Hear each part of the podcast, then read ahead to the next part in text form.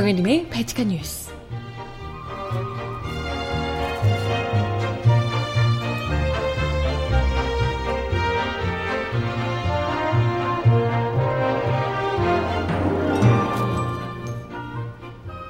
여러분 안녕하세요. 발칙한 뉴스 정혜림입니다.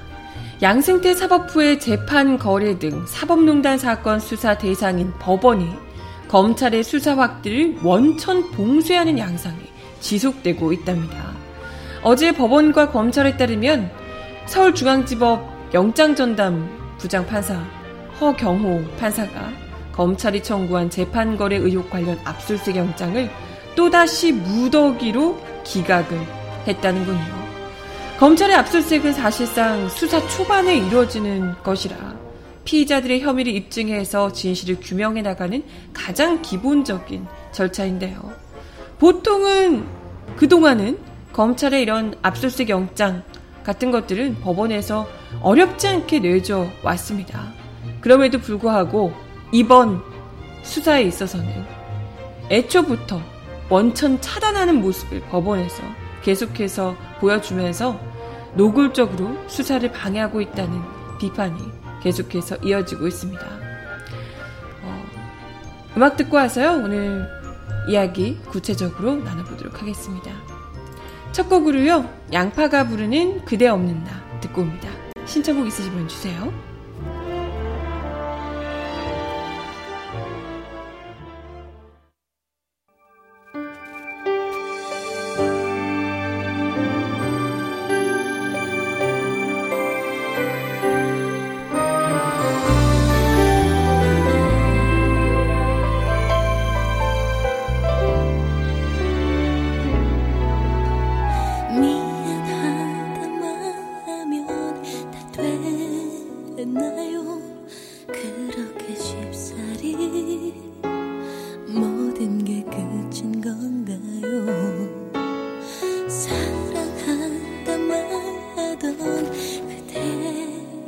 수 그렇게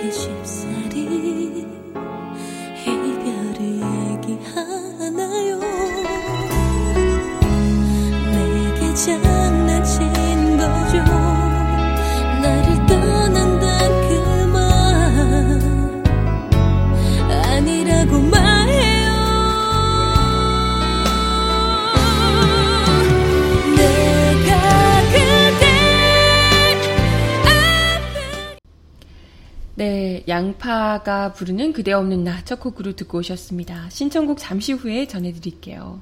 날씨가 조금 그래도 시원해진 것 같지 않아요? 시원까지는 아니고 시원하다 그러면 안 되고 어, 낮에 물론 덥지만 여전히 덥긴 하지만 그래도 온도가 우리 39도 40도 이렇게 올라갔던 거예요. 생각해 보세요. 오늘도 한 33도 이 정도라고 해요. 물론 2년의 여름에서는 32도, 33도 이것도 굉장한 더위이긴 했는데 그래도 조금 이제는 어, 숨 쉴 수 있는 정도. 밖에 좀 걸어 다녀도 죽을 것 같은 이런 정도는 아닌 예, 많이 누그러진 것 아닐까 싶어요.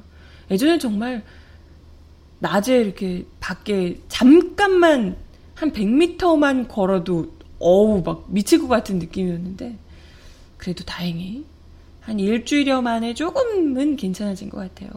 주말에 또 주 후반부에 비가 온다고 하고요. 그게 좀, 좀 또 열기를 식혀줄 수 있는 그런 소식이 되지 않을까 기대해 보겠습니다. 아무튼, 어, 오늘 이야기 또 나눠보도록 할게요. 오늘 민중의 소리 지금 탑기사로 걸려있는 소식을 첫 소식으로 가져왔습니다.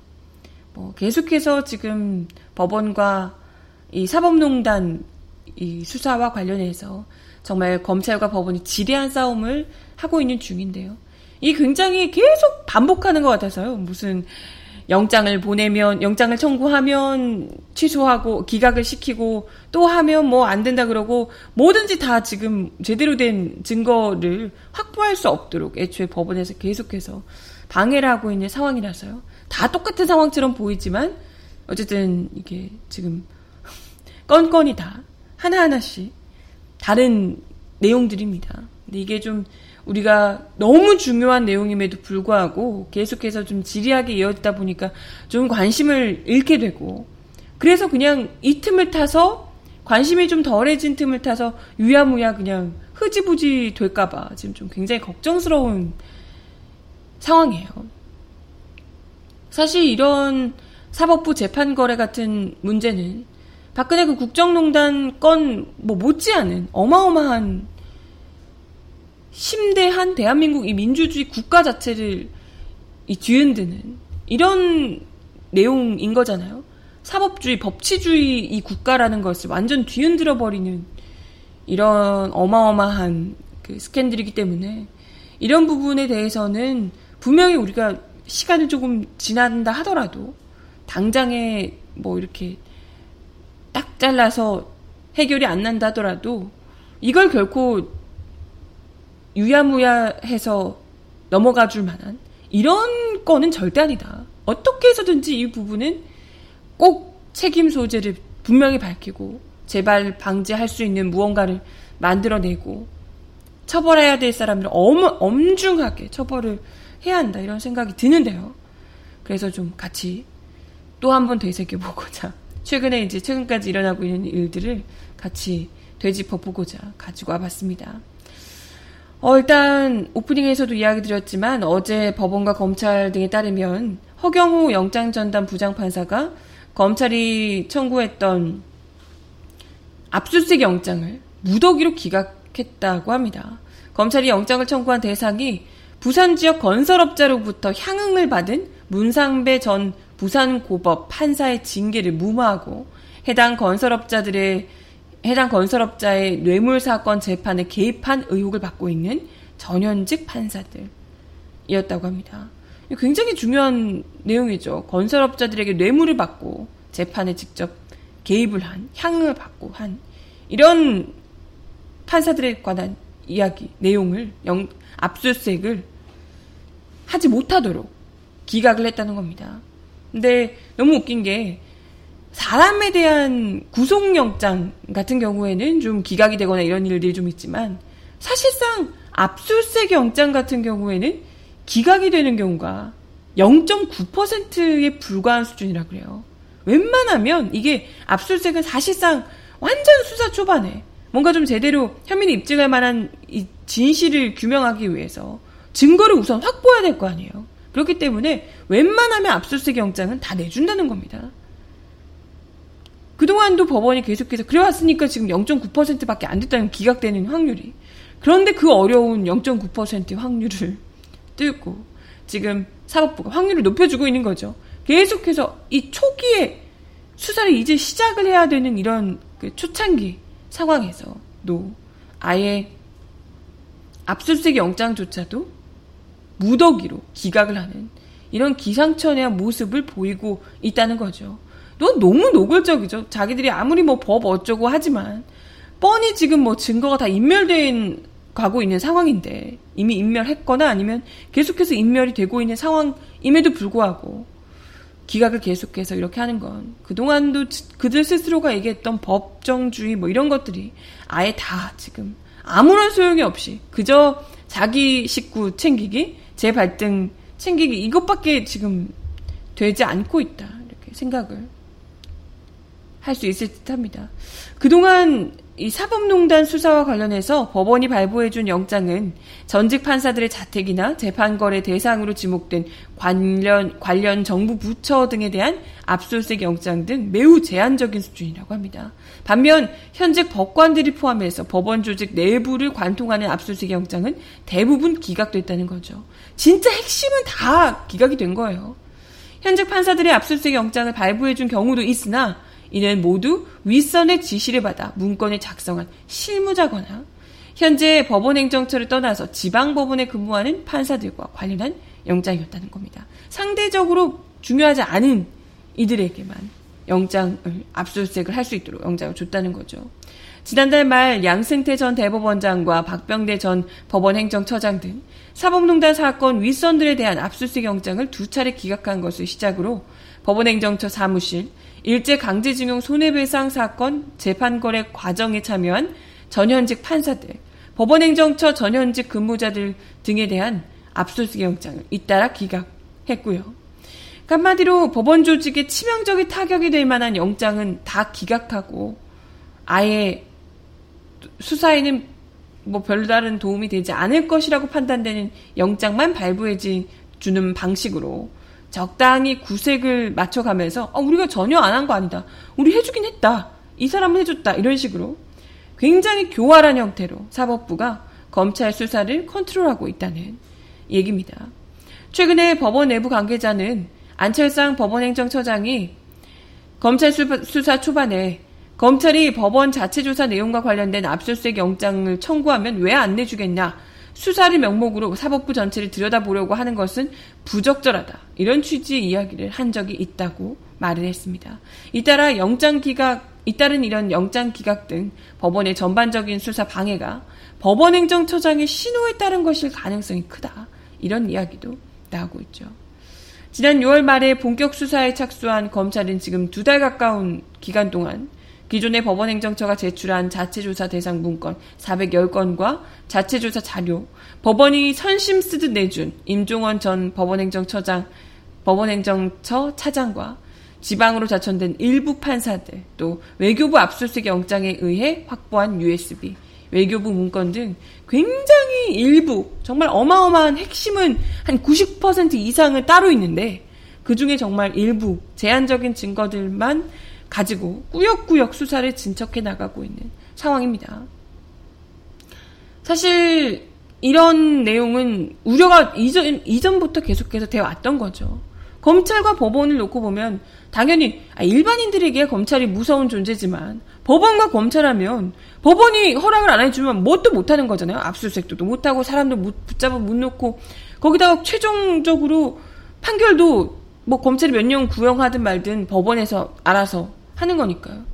그 사실상 지금 검찰이 계속해서 법원의 상대로 계란으로 바비치기를 하고 있는 거 아니냐 이런 이야기가 있어 왔고요. 뭐 사실 지금 뭐 두 달 정도 했다면 보통의 사건이라면 벌써 압수수색 같은 강제 수사를 통한 자료 수집을 이미 마무리하고 단계적으로 윗선을 불러서 소환해서 기소를 할지 말지 이런 걸 논의할 정도라는 거죠. 두 달 정도의 시간이라면. 그래서 지금 뭐 아, 제대로 된 걸 아예 뭐 내놓지 않으니까요. 내주질 않으니까 못하고 있는 상황입니다. 그래서 지금 뭐 검찰로서도 굉장히 지금 뭐 어찌할 방도가 없는 뭘 어떻게 할 수가 없는 그렇다고 검찰 입장에서 막 그냥 들이밀 수 있는 상황도 아닌 거니까요. 어찌됐건. 어, 그래서 지금 더욱더 난감한 상황 속에서 시간은 흐르고 사법농단 수사는 점점 더 덮여져 가는 이런 형국이 아닌가 이런 생각이 듭니다. 아무튼 결국에는 여론 기대와 달리 현실에서 검찰 수사의 목적은 글쎄 진상규명을 제대로 이루어지지 못하고 진상규명 자체를 제대로 해내지 못하고 끝나게 될 가능성이 굉장히 높다. 이런 얘기가 나오고 있습니다. 뭐 아예 뭐 윗선에 대한 소환 조사, 대면 조사 이런 것조차도 아예 제대로 하기 어렵게 되지 않을까? 더 윗선에 대해서 제대로 된 뭐 소환, 뭐 대면 조사든 뭐 이런 것들은 아예 하기조차 어렵지 않을까 이런 생각이 듭니다. 네. 아무튼 어 글쎄 검찰에서는 법원행정처가 이현숙 전 통합진보당 전북도의원의 지휘 확인 소송에 개입한 사안, 또 외교부를 매개로 일제 강제징용 피해자들의 손해배상 사건 상고심을 지연시킨 사안, 또 비위 판사의 징계를 무마하고 이와 관련한 뇌물 사건 재판에 개입한 사안, 법관 소모임 와해 공작 등 현재까지 확보된 현재까지 확보된 그 일부 자료와 관련자 진술로 혐의가 성립되는 사안들의 경우는 추가 수사 없이도 양승태 전 대법원장 선까지는 기소가 가능하다라고 얘기를 하고 있는데요. 하지만 현 상황을 볼 때 양 전 대법원장과 박병대 전 법원 행정처장 등 핵심 인물들의 구속 영장, 구인 영장 기각으로 아예 대면도 못한 상황에서 이들을 기소하게 되는 상황에 놓일 수 있다는 비판입니다. 보, 제대로 뭐 이렇게 하지도 못하고 그냥 기소만 일방적으로 해야 되는 이런 상황에 처할 수 있다는 거죠. 네. 아, 특히 일제 강제징용 손해배상 사건 개입 의혹의 경우 김기춘 전 비서실장과 차한성 전 대법관이 청와대에서 회동을 했다는 사실까지 지금 확인된 상황인데요. 이런 상황에서 지금 박근혜 당시 대통령까지도 추가로 기소하는 기소를 해야 한다는 지금 이야기가 나오고 있는 상황인데, 네 검찰 입장에서 뭐 그냥 이 정도로 만족하고 박근혜를 그래도 기소했으니까 된 거 아니야 이런 정도로 만족하고 끝내게 될지 또 우려스러운 부분이죠. 어쨌든 여러모로 지금 이 검찰, 지금 현재 검찰, 그리고 법원, 이런 관계에서는 이 양승태 사법부의 그야말로 전방위적인 재판 거래, 또 사법농단의 실체가 규명이 되는 것 자체가 어렵지 않나, 이런 생각을 거듭하게 됩니다. 그렇기 때문에 지금 특별재판부가 필요하다, 이런 얘기를 계속해서 하는 거죠. 이대로 그냥 면피하게 방해하고 면피하게 내버려둬선 절대 안 될 듯 합니다. 하, 정말 몇 사람을 그야말로 지옥의 구렁텅이로 몰아넣었는데, 몇, 얼마나 많은 사람의 인생을 망가뜨렸는데, 그럼에도 불구하고 아직도 뻔뻔하게 사회 고위층 권력자로 군림하고 있는 이, 이들, 뭘 잘못했냐라고 하며 벽을, 성을 더 높이고 스스로를 보호하고 있는 이 적폐 사법부를 반드시 제대로 바꿔내야 할 것 같습니다. 음악 하나 더 듣습니다. 성유진이 부르는 낯선 길 신청하셨어요? 듣고 옵니다.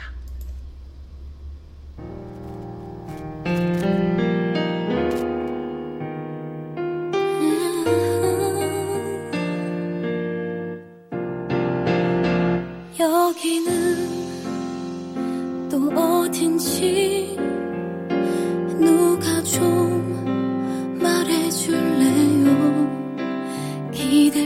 곳하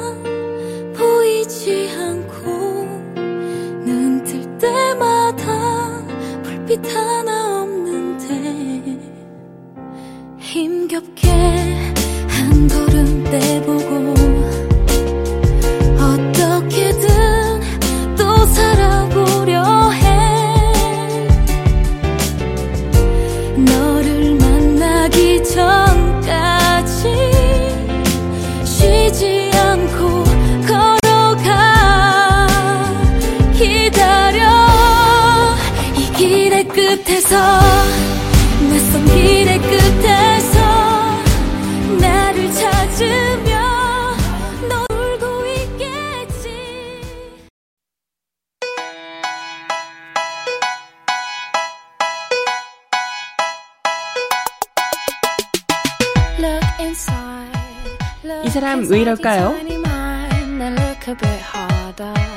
Cause we're so uninspired, so sick and tired of all the hatred you harbor.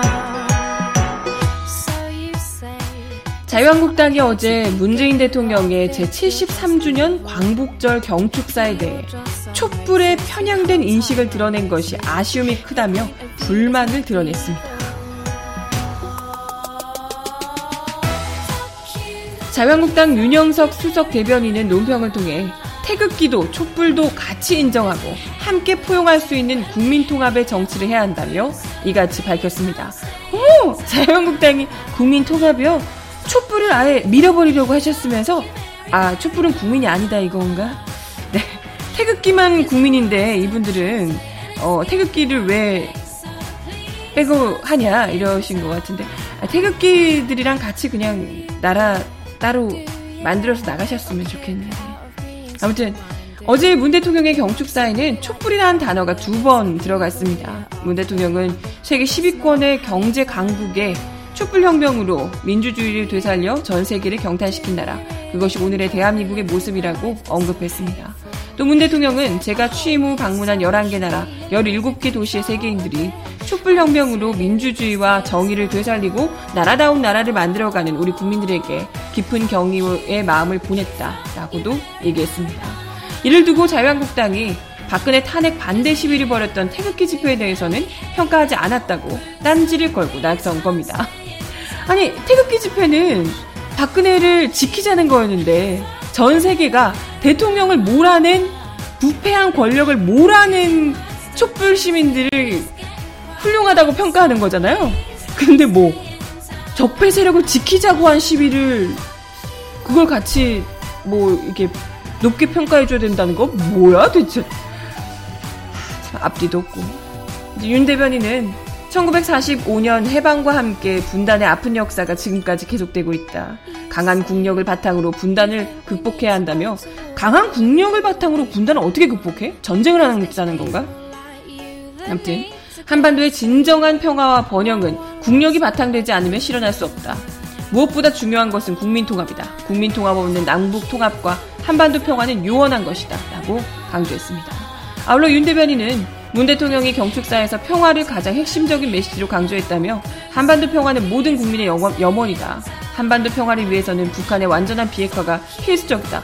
제3차 남북 정상회담을 통해 국민적 염원인 북한의 비핵화에 실질적인 진전이 이루어지길 바란다고 말했습니다. 아니 이미 하고 있잖아요. 북한에서.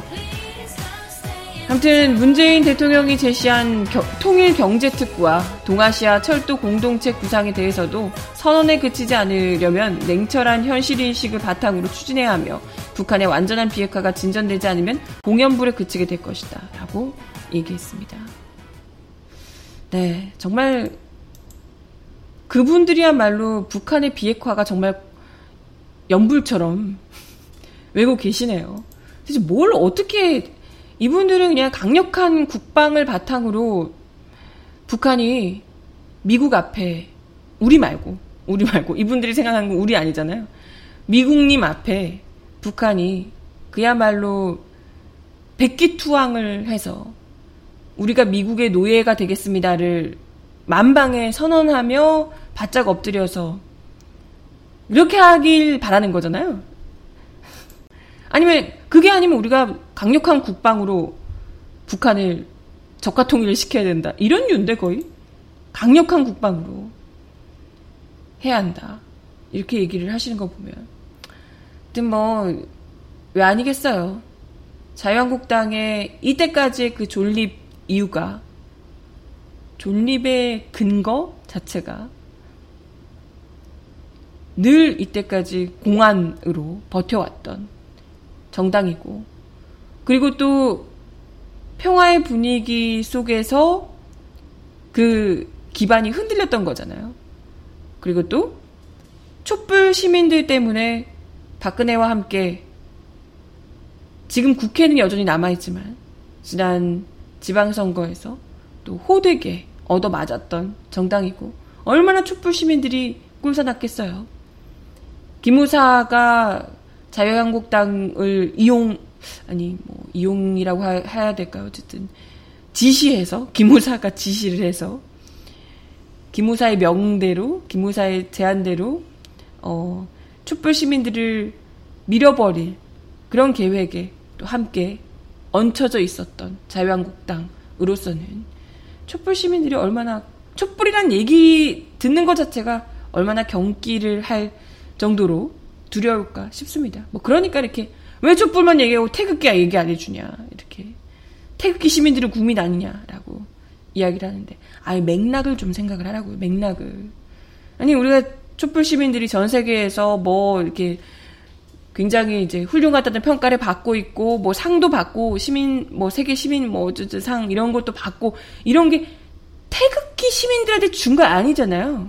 적폐 세력을 보호하라고 보호하려고 했던 그 사람들한테 주려고 했던 거 아니잖아요. 앞뒤 봐가면서 좀, 응? 네. 물론, 아유, 태극기 들고 그때 나섰던 분들 국민이 아니라는 거 아니고요.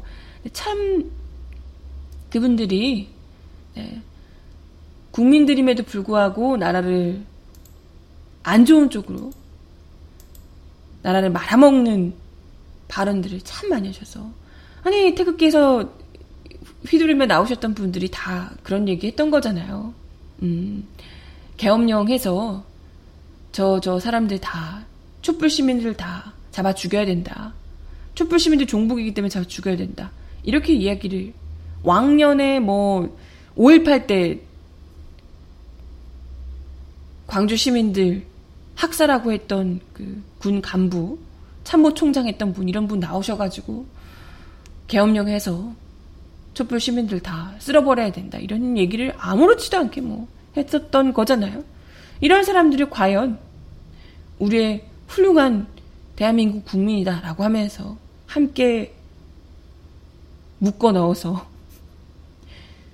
뭐 칭찬하고 찬사를 보내고 할 수 있는가? 뭐 자유한국당이야 그분들 덕분에 살고 있으니까 어떻게든 그렇게 얘기해야겠지만 네. 뭐 아무튼 또 오랜만에 자유한국당이 아니 뭐 늘 이렇게 얘기했지만 또 귀에 쏙 들어오는 이야기를 해서요 말씀을 좀 드려봤습니다. 어, 음악 하나 더 듣고 와서 이야기 이어가 볼게요. 에이핑크가 부르는 일도 없어. I'm so sick of lying. You gotta know that.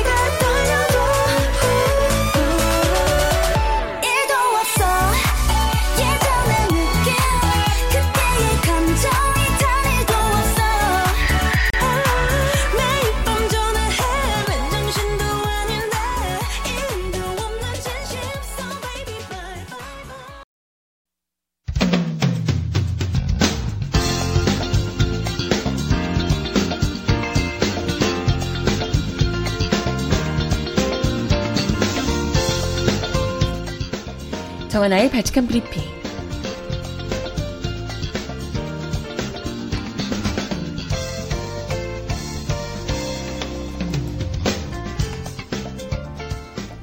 첫 번째 소식입니다. 드루킹 김동원 씨의 댓글 족작 사건을 수사 중인 허익범 특검팀이 김경수 경남도지사의 구속영장을 청구했습니다. 특검팀은 어제 김 지사를 상대로 컴퓨터 등 장애 업무 방해 혐의로 구속영장을 청구했다고 밝혔습니다. 6.13 지방선거를 도와달라는 명목으로 김씨 측은 변호사의 센다이 총영사 자리를 제안했다는 김씨 측 주장에 따른 공직선거법 위반 혐의는 적용이 어렵다고 판단한 것으로 보입니다. 특검팀이 이번 구속영장에 적시한 컴퓨터 등 장애, 방해, 장애 업무 방해 혐의를 뒷받침하는 직접적인 물증은 확보하지 못한 상태라고 합니다. 다만 특검팀은 김 씨와 김 씨의 측근인 서유기 박모 씨 주장이 일치한다는 점에 크게 의존하고 있는 상황이라고요. 아, 김 씨와 김 씨 측근 주장이 일치하기 때문에 이거에 이제 매달려서 구속영장까지 청구했다는 거죠. 두 사람은 2016년 11월 9일 김 지사가 파주 느릅나무 출판사를 방문해서의 당시 댓글 조작 프로그램인 킹크랩 시연을 봤다고 주장해놨습니다. 특검팀은 2016 11월 9일 온라인 정보 보고라는 제목의 파일이 이 혐의를 입증 뒷받침하는 물증이라고 판단하고 있는 것으로 전해졌습니다. 이 문건은 김 지사가 출판사를 방문한 날 작성된 것으로 여기엔 드루킹이 주도한 경인선에 소, 대한 소개와 킹크랩에 대한 설명이 담긴 것으로 알려졌습니다. 김 지사는 지난 두 차례 수완 조사에서 파일 앞부분에 경인선 소개를 본 적은 있으나 킹크랩에 대한 부분은 본 적이 없다고 진술한 바 있습니다.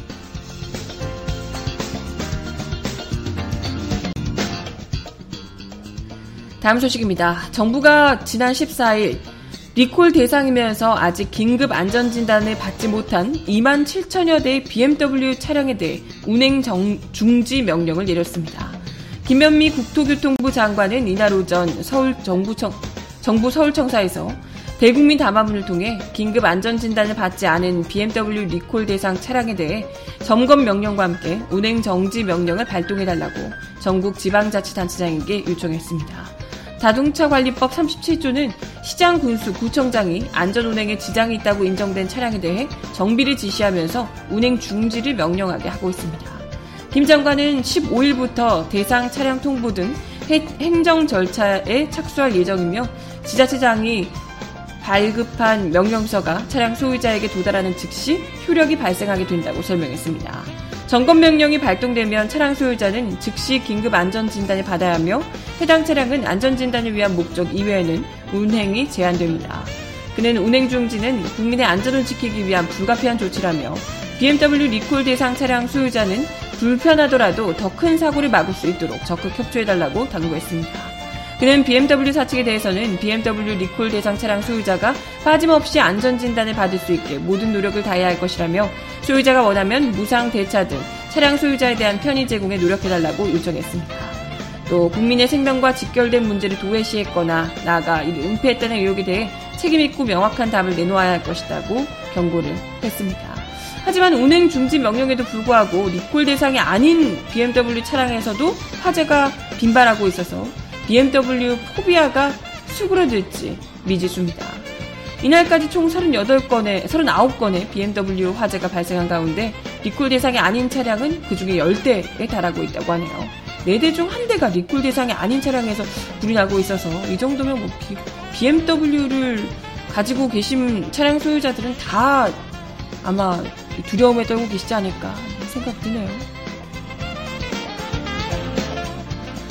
마지막 소식입니다. 김구 선생 등의 묘소가 있는 서울 용산의 효창공원이 독립운동 기념공원으로 조성이 됩니다. 국가보훈처는 내년 3.1운동 및 대한민국 임시정부 수립 100주년을 계기로 관련 사업을 추진한다고 어제 밝혔습니다. 아, 오늘 밝혔습니다. 보훈처는 연내 효창공원 성역화를 위한 세부 계획을 수립하고 내년에 관련 연구 용역 의뢰 등 독립공원화 사업을 본격적으로 진행할 계획입니다. 보훈처의 이런 방침은 자문기구인 국민중심 보훈혁신위원회 권고에 따른 겁니다. 보훈혁신위원회는 최근 회의를 열고 효창공원은 김구 선생을 비롯한 8분의 독립유공자가 안장돼 있으나 독립유공자의 정신이 깃든 공간이 아닌 한낱 공원으로 방치되고 있다고 지적하며 3.1운동과 임시정부 수립 100주년을 계기로 독립운동의 정신을 기억하는 공간으로 재조성하라고 권고했습니다. 보훈처는 혁신위원회 권고를 수용해 독립운동 기념공원으로 성역화하기로 했다며 효창공원 내 독립유공자 묘역을 국가가 직접 관리하고 성역화하는 것을 골자로 하는 사업 방향을 검토하고 있다고 설명했습니다. 서울 용산구 효창동 255번지 일대의 효창공원에는 김구 선생과 삼의사 묘소를 비롯한 안중근 의사의 가묘가 있습니다. 이동영, 차희석, 조성환 선생 등 임정요인들 묘역도 있다고요. 면적, 면적이 5만 1,800평 정도 되는 효창 공원은, 공원은 이들 묘역만 국가 소유이고 나머지는 서울시와 용산구 소유라고 하네요. 조선 정조의 장자의 문, 무효세자를 안장한 후 효창원으로 명명이 됐었는데요. 이후 일제강점기 때 일본군 병창기지로 활용되면서 효창원 부지 중 일부를 효창공원으로 조성을 했고 이후 강제로 무효세자 묘수를 어, 서상릉으로 이전하기도 했었다고 합니다. 효창공원의 독립유공자 묘소가 들어서면서 1989년에 사적 제330호로 지정이 됐고 2005년에서 2006, 2009년 독립공원화를 추진을 했으나 무산이 됐었다고 합니다.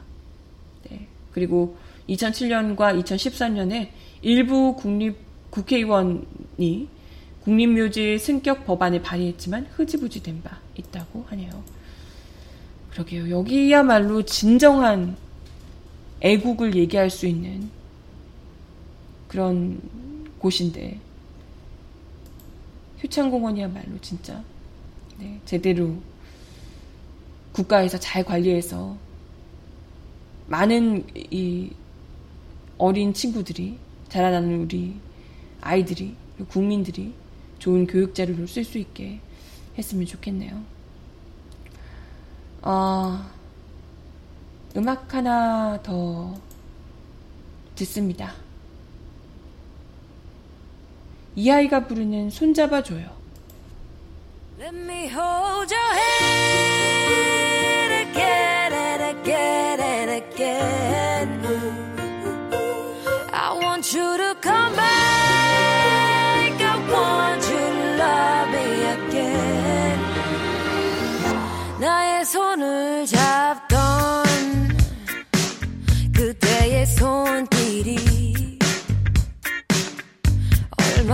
따뜻했는지 다시 알 수 있게.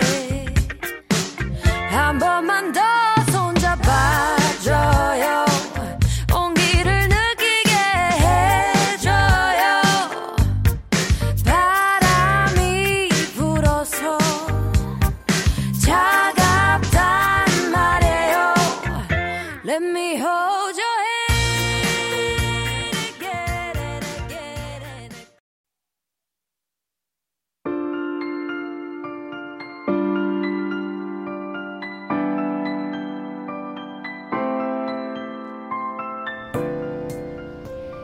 세상 속 가장 필요한 목소리를 전합니다. 여기 이곳 우리가 있어요.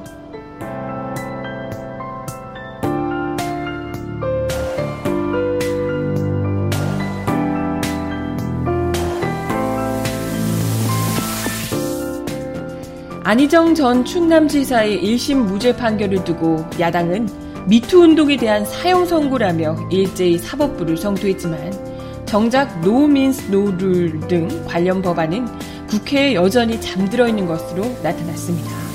안전지사 판결에 침묵을 지키고 있는 여당도 지난 4월 당정 협의를 통해 비동의 간음죄를 신설하기로 의견을 모은 만큼 관련 법안 처리에 나서야 한다는 지적이 나오고 있습니다.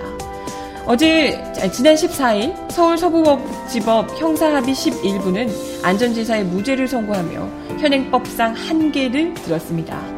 피해자가 안전지사의 성관계 요구를 거절한 점은 인정되지만 그것만으로는 성범죄로 볼 수 없다는 얘기였습니다.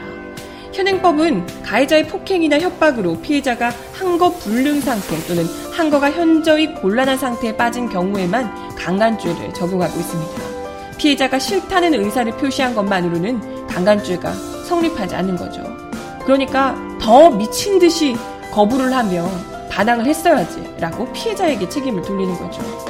재판부는 상대방의 성관계 동의 의사 없이 성관계로 나아갈 경우 이를 강간으로 처벌하는 체계를 도입할 것인지 여부는 입법 정책적인 문제라며 국회로 공을 돌렸습니다.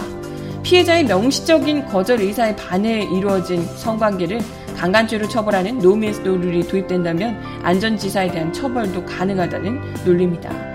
관련 법안은 이미 다수 발의돼서 국회를 계류 중인데요. 어제 국회 어, 안, 국회의안 정보 시스템을 보면 미투 운동이 한창이던 지난 3월 자유한국당 홍철호 의원, 더불어민주당 강창일, 백혜련 의원, 민주평화당 전, 천정배 의원이 No Means No rule을 규정한 형법 일부 개정 법률안을 각각 대표 발의한 바 있습니다. 이들 법안은 성폭력 범죄 요건에 상대방의 의사에 반하여라는 조항을 포함시키는 것을 골자로 하는데요. 서둘러 처리가 됐다면 안전지사의 재판에 영향을 미쳤을 가능성도 있지만 이들 법안은 다섯 달이 넘게 법제사법위원회 전체 회의에 상정조차 되지 못한 상태입니다. 미투운동 이전에 지나치게 엄격한 강간죄 성립 요건을 완화하려는 시도도 있었습니다. 2016년 11월 민주평화당 황종 의원이 강간죄 성립을 위한 폭행 협박의 정도를 형법상 폭행죄 및 협박죄와 동일한 정도로 완화하는 내용의 개정안을 발의한 바 있습니다. 노민스 노룰에는 미치지 못하지만 강간죄 적용 기준이 지나치게 협소하다는 지적을 입법으로 보완하려 했던 건데요. 그러니까 법안들이 이미 발의된 게 많다는 겁니다.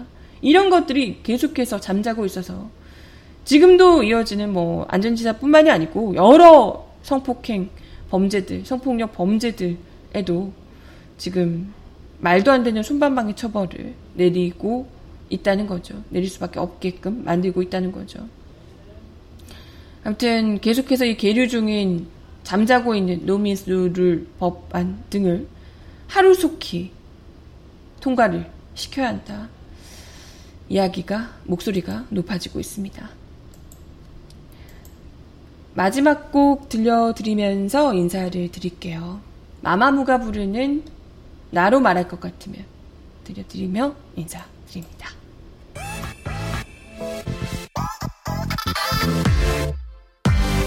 나로 말할 것 같으면 자신감 있는 여자